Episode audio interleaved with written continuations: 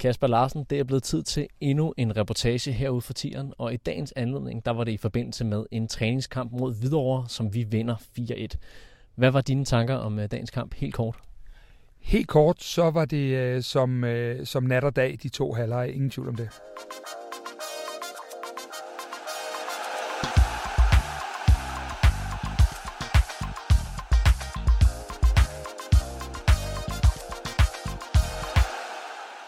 I den her reportage, der kommer vi blandt andet ind på, hvad vi så fra, fra spillerne ude for tieren i dag, og vi kommer også lidt ind på, hvad Næstrup han, øh, han kan tage med sig fra dagens træningskamp.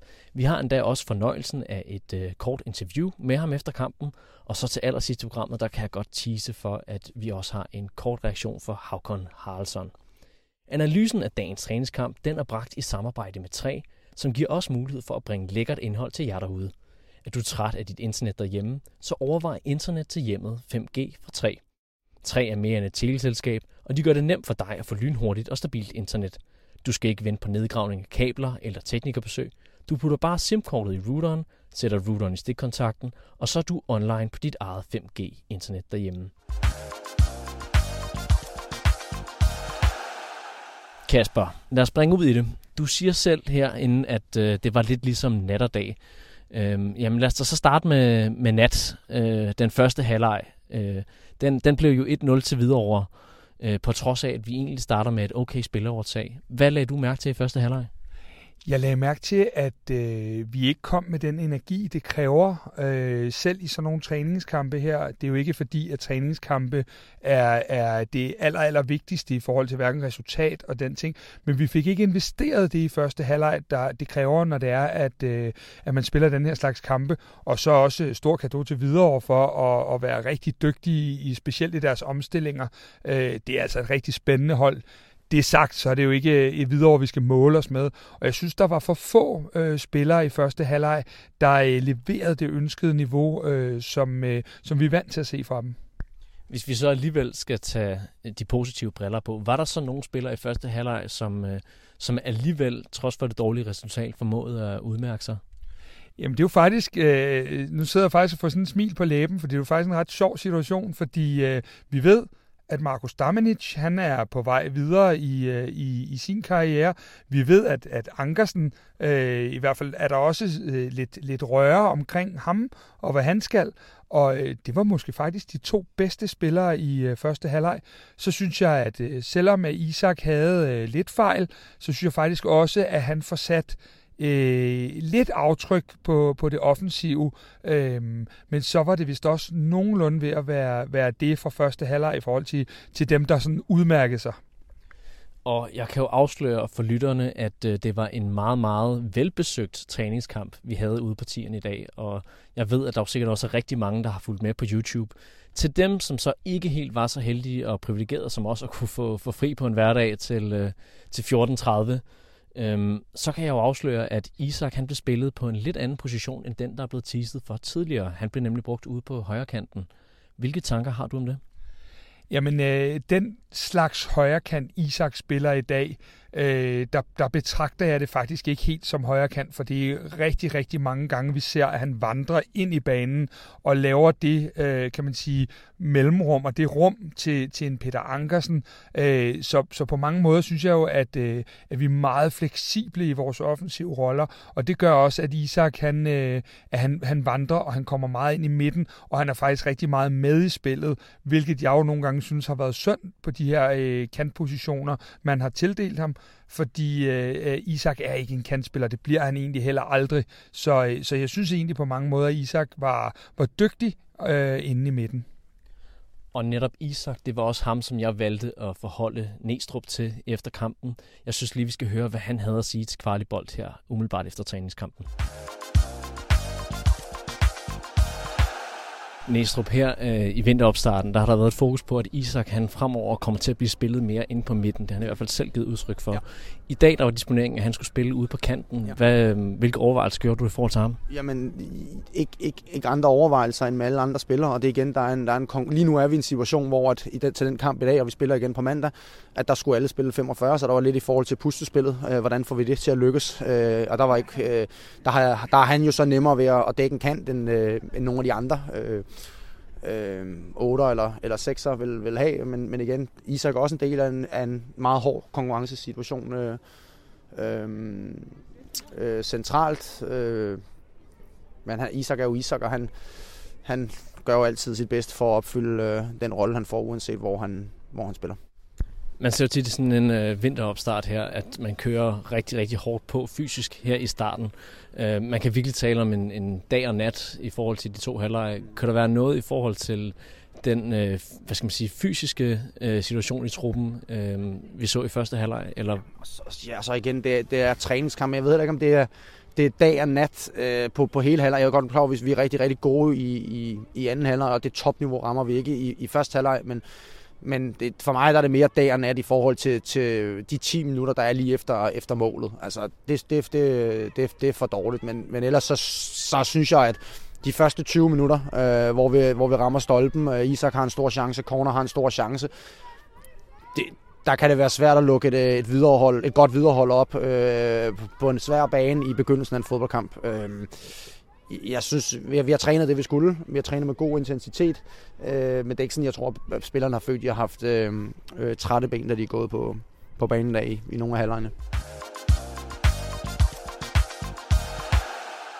Og ja, Kasper Næstrup, han lægger jo ikke nogen fingre imellem. Han mener jo ikke, at man kan snakke om nogle øh, fysiske undskyldninger for, at man ikke lige var der helt 100% i første halvleg. Han var så heller ikke helt enig i min, øh, min udlægning om, at der var tale om en nat og dag, som, som du jo også kaldte det lige før. Øhm, men, men lad os da så lige fokusere på den anden halvleg og, og se, um, der fik vi alligevel scoret fire kasser. Hvad, hvad så du så af forskel fra første til anden halvleg?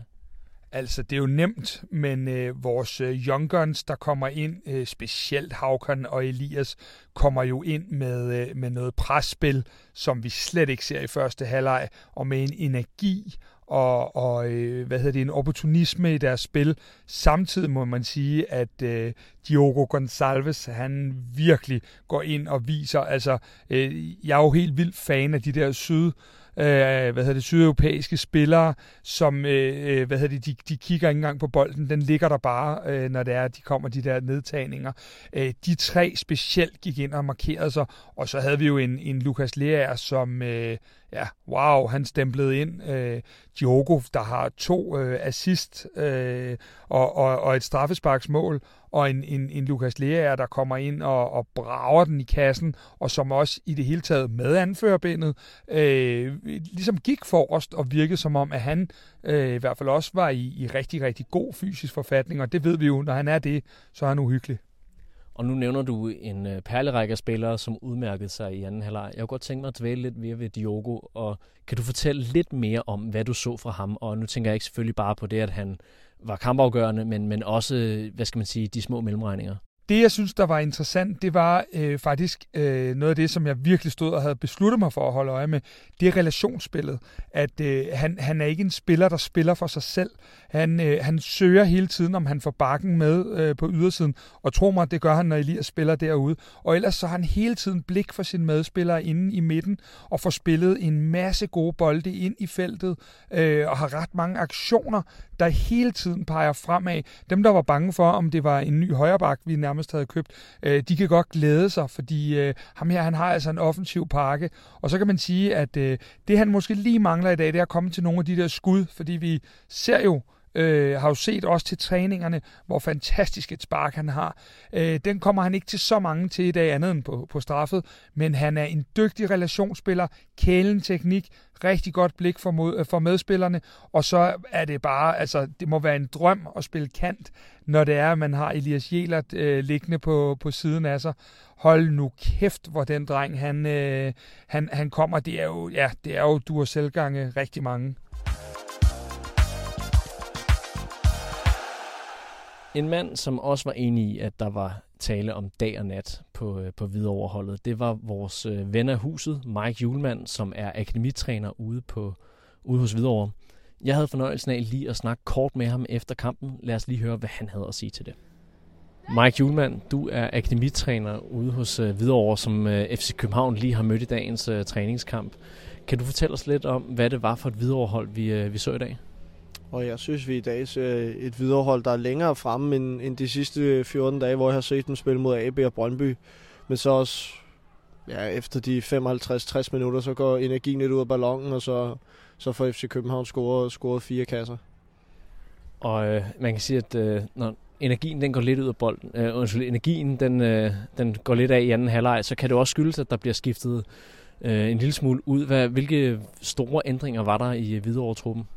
Og jeg synes faktisk ikke, der er så mange voldsomme ændringer. Altså man har jo hentet Camille hjem fra Horsens, og han kommer ind i anden halvleg, og så er der ellers to-tre andre, der kommer ind i anden halvleg, men man, der er jo fire spillere på, på Hvidovres bænk, der slet ikke kommer ind i dag, så jeg tror, i dag var et, et lidt mere prøvelse på at få spillet lidt flere helt igennem, hvis, øh, hvis det var muligt, inden de rejser på træningslejr her, her i weekenden. Vil du så sige, at det var FCK, der oppede sig, eller Hvidovre, der faldt lidt i kadence i anden halvleg? Oh, det er vel en blanding. Videre begynder, mange videre folk begynder at være trætte, hvor, hvor FCK skifter, skifter 10 spillere i pausen. Det eneste, der fortsætter, det er Dennis Vavro. Så der tror jeg egentlig bare, det, det er ganske almindeligt også power, så selvfølgelig det niveau, der er til forskel på, øh, på de to mandskaber. Og Kasper Mike, han var jo lidt enig i, at øh, der var tale om et øh, videre før og efter anden halvleg, og han var som dig også ret imponeret over den, øh, den indsats, de gjorde i særligt første halvleg. Hvis vi nu skulle fokusere alene på FCK og lige glemme videre for en stund, kan jeg så ikke øh, lige høre fra dig, hvad vi har lært fra, fra dagens kamp? Normalt her hos Kvartibold, der vil vi jo spørge til, øh, til de tre ting, vi har lært af kampen, men når nu det er en træningskamp, så vil jeg i dagens anledning lade dig, lade dig slippe bare med én. Hvad vil du så sige er det, det vigtigste, vi lærte i dag mod Hvidovre? Det vigtigste, vi lærer i dag for mig, det er det der med, at når vores presspil lykkes, og det har vi jo stadigvæk, gudskelov, øh, fire træningskampe endnu til at, at få styr på, når vores presspil lykkes med de dygtige presspillere, vi har, så bliver jeg simpelthen nødt til at sige, så er det, øh, så er det et voldsomt FC København-hold. Samtidig må jeg også bare sige, at øh, når vi ikke får sat tempo i vores spil, som vi, vi så en del i første halvleg, øh, så er vi også bare ude i, at øh, så, så bliver vi ret ordinære. Så, øh, så, så, så det er ikke hele tiden det, der, der, der står for mig, det er det der lidt nat og dag øh, øh på de to halvleje. Men, men jeg må sige, at, at det imponerer mig, når det er, at vi kommer ind og lægger det tryk, vi gør en gang imellem. Der er jo en to-tre situationer, hvor videre sparker den øh, helt umotiveret ud, set udefra, men det er jo fordi, at de er under et alvorligt pres øh, der i anden halvleg. Så presspillet, øh, når det lykkes, det, det gør mig det gør mig lykkelig at se. Det, øh, det vil jeg gerne erkende. Og jeg var i hvert fald også lykkelig efter, efter slut, for jeg synes, at det var en FCK-kamp, som vi kan være meget, meget tilfredse med. Mit navn det er Morten Parsner, og øh, vi nærmer os øh, afslutningen, men inden vi når helt i mål, så synes jeg, at vi skal slutte dagens udsendelse med en reaktion fra Håkon Haraldsson. Havkon Haraldsson, det var en rigtig, rigtig kold kamp at se ude fra, fra sidelinjen af, men du så til gengæld brandvarm ud inde på, på banen. Øh, der, der blev virkelig prikket hul på bylden. Hvordan, øh, hvordan var det at komme så godt i gang, som, øh, som det var tilfældet for dig? Uh, ja, jeg synes, øh, ligesom du siger, vi spiller, altså, vi spiller godt i anden halvleg i hvert fald. Og vi spiller hinanden godt og flytter os for hinanden. Og når vi gør det, så, så vinder vi alle hold, vi spiller med. Hvad med din egen præstation? Du øh, var jo involveret i øh, stort set alle mål, der kom fra FCK's side. Hvad, øh, hvordan var det at klappe den ind? Det var en dejlig følelse at komme på måltønden igen. Og øh, ligesom du siger, jeg synes, jeg spiller godt. Og øh, ja, det er ikke så meget andet at sige. Det var dejligt at få bolden i målet igen. Noget, øh, jeg i hvert fald bemærkede, det var, at der var nogle rigtig, rigtig gode øh, relationer ude på venstresiden mellem dig og Elias Jelert og øh, Diogo Gonçalves. Øh, hvordan, øh, hvordan ser du, så du selv det? Øh, jeg har, jeg har spillet med Elias i, i lang tid, så vi kender hinanden godt, og øh, Gonçalves har nogle øh, rigtig gode øh, altså, kvaliteter, så det er nemt at spille med ham. Så det er ikke så svært at spille med de der to, men ja, ligesom du siger, jeg synes, vi spiller hinanden godt, og det er det, som tæller. Tusind tak, fordi jeg måtte under, Havn. Ja.